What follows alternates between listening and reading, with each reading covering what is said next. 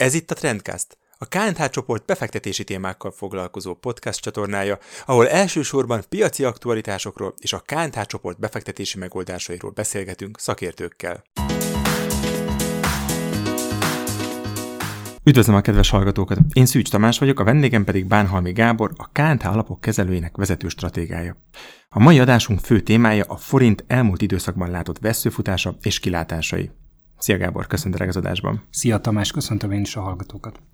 Ja, visszaemlékszünk a nyár elejére, akkor ez a 400 forintos euró árfolyam mindenkit egy kicsit megrémített, most pedig ja, inkább örülünk annak, hogy visszatértünk erre a szintre, hiszen ugye 430 fölött is jártunk az elmúlt hónapokban. Szóval kezdjük is azzal, hogy a korábbi jelentős gyengülésnek mik voltak a kiváltó okai? Hogyha egy mondatban kellene összefoglalni a kiváltókat, akkor talán azt lehetne mondani, hogy Magyarország kockázati megítélése romlott, és ez jelent meg a forint árfolyamában is. Ugye ezt láttuk az elmúlt időszakban, hogy a magyar kockázati prémium nagyon megnőtt, ezt láttuk a forint gyengülésben, vagy akár a kötvényhozamaink emelkedésében is. Ugye, hogyha a forint árfolyamra nézünk, és egy hosszú távú trendet akarunk megfigyelni, akkor azért azt láttuk, hogy a forint az elmúlt években azért szép fokozatosan gyengült, egy ilyen évi 3-4-5 százalékot mindig gyengült az euróval szemben, de azért azt lehetett látni, hogy ez egyáltalán nem volt ellenére a, a magyar gazdaságpolitikának. Ugye ez egy viszonylag könnyű módja annak, hogy a versenyképességet lehessen javítani, Úgyhogy ez a, ez a folyamat ez szépen ment, és aztán azt láttuk az idei évben, hogy elindult egy nagyon-nagyon drasztikus gyengülés, elvált a forint a régiós devizáktól, akár a lengyel zlotyitól, akár a cseh koronától, valamikor az idei év közepén történt ez a dolog. És ugye mögött igazából két dolog volt. Egyrészt az, hogy fokozódott a bizonytalanság az uniós források ügyében, ez volt talán az egyik legnagyobb kockázati tényező, ami aztán beépült a forint árfolyamban is és hát ehhez járult hozzá az a nagyon nagy energiafüggőség, ami Magyarországon jelen van az orosz energiahordozókkal szemben, és nyilván, ahogy az energiaválság réme egyre inkább fenyegetett, ez a plusz kockázati tényező is beépült az árfolyamokban, úgyhogy tulajdonképpen a forint elvált a régiós devizáktól, az év közepe óta sokkal többet gyengült, és ez ténylegesen a kockázati felárunk megnövekedésének volt köszönhető. És mekkora szerepe volt ebben a hazai inflációnak, tehát annak, hogy most megint ilyen történelmi magasságokban van a magyar inflációs adat, ez, ez is hathatott gondolom valamennyire a forint árfolyamra? Ez is egy nagyon fontos szempont, ugye azt kell látni, hogyha gyengül a forint, akkor az tovább növeli az inflációs nyomást. Ugye az importált infláción keresztül, hiszen fizetnünk kell az energiahordozókért, és ahogy a forint gyengül, egyre többet kell fizetni az energiahordozókért, illetve az importált árukért, ez mindezt tovább tudja erősíteni az inflációt. És hát ott van a folyófizetési mérleg hiány, ami folyamatosan növekedett, és ugye ez, ez tovább egy gyengülő nyomást helyezett a forintra, úgyhogy igazából az infláció egyrészt egyrészt ennek egy oka volt, másrészt a növekvő infláció egy eredménye is volt ennek, és ezért is volt nagyon veszélyes az a folyamat, amit láttunk eh, néhány hónappal ezelőtt, amikor ugye a forint nagyon gyors gyengülésnek indult, és eh, meghaladtuk a 430-as szinteket is az euróval szemben, hogy itt elindulhatott volna egy olyan negatív spirál, egy ilyen öngerjesztő folyamat, hogy az egyre gyengébb forint egyre inkább növeli az inflációt, növeli a folyófizetési mérleg hiányt, ami aztán még tovább gyengíti a forintot, ezért is kellettek ezek a drasztikus intézkedések, intézkedések, amikor ugye a jegybank ismét hozzányúlt az irányadó kamatszinthez, és egy nagyon nagyot lépett előre, illetve például az az intézkedés is, amikor azt láttuk, hogy a jegybank közvetlenül biztosítja az energiavásárlásokhoz a devizát a devizatartalékból.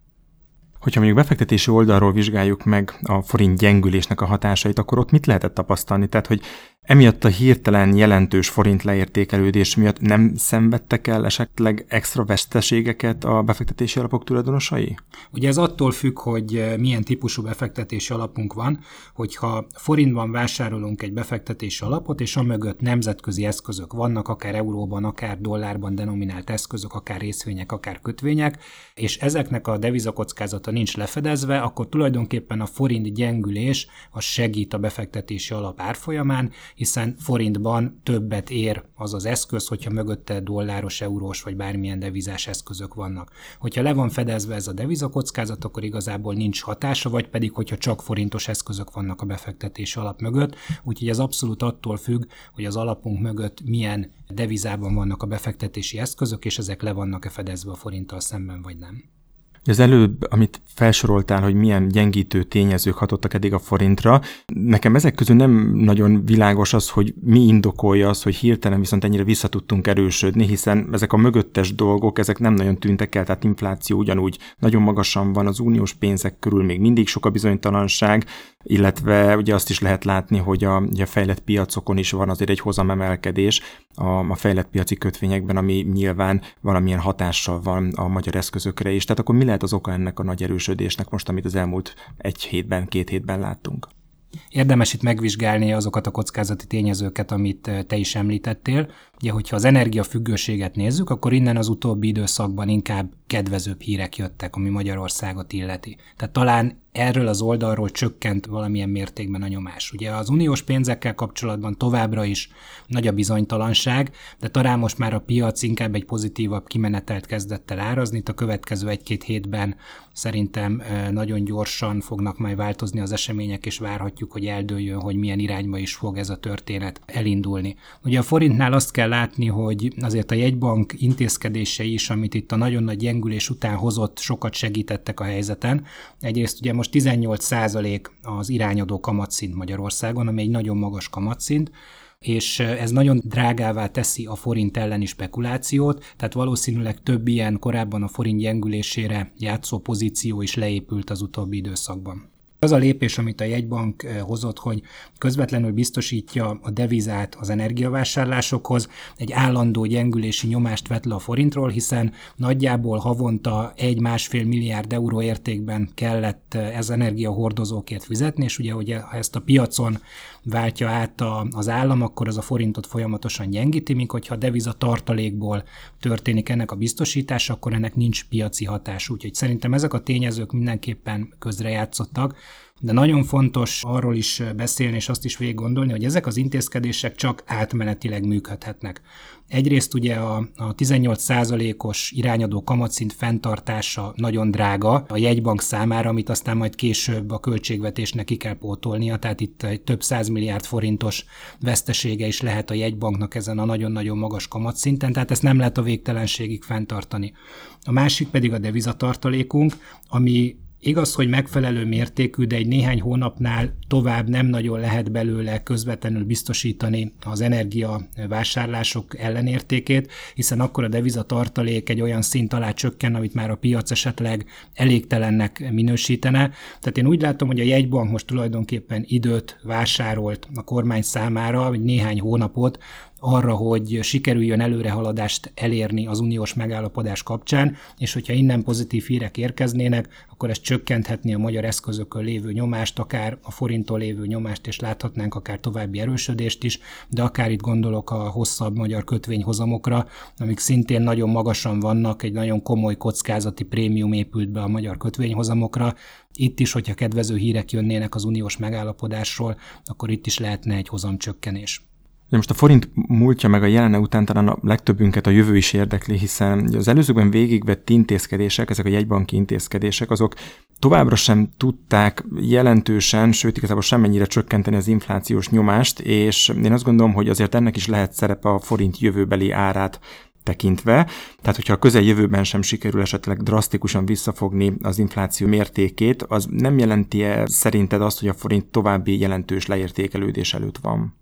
Itt eh, nem gondolom, hogy az infláció lenne a kulcskérdés, azért várható, hogy, a, hogy itt lesz majd fordulat valamikor a jövő év elején, közepén, tehát megindulhat majd az infláció növekedés ütemének kicsit a mérséklődése. Itt talán az a legfontosabb kérdés, hogy hogyan alakulnak ezek a magyar kockázati felárak. Én azt látom a, a forinttal kapcsolatban, hogy ha, az uniós megállapodásról inkább pozitív hírek érkeznek, akkor elindulhat egy forint erősödés. Nyilván azért az egy limitáltabb erősödés lehet, hogyha befektetőként gondolkodunk és hosszabb távon gondolkodunk, akkor továbbra is egy fokozatos gyengülésre kell felkészülni, tehát én azt gondolom, hogy a forint fokozatosan leértékelődhet a következő években is, egy átmeneti erősödés után, és amikor befektetésekről gondolkodunk, ezért lehet nagyon fontos az, hogy legyen deviza kitettségünk is a portfóliókban. Tehát a, a deviza befektetésről ne spekulációs eszközként, hanem inkább egy stabil, hosszú távú befektetési elemként gondolkozzunk, hozunk,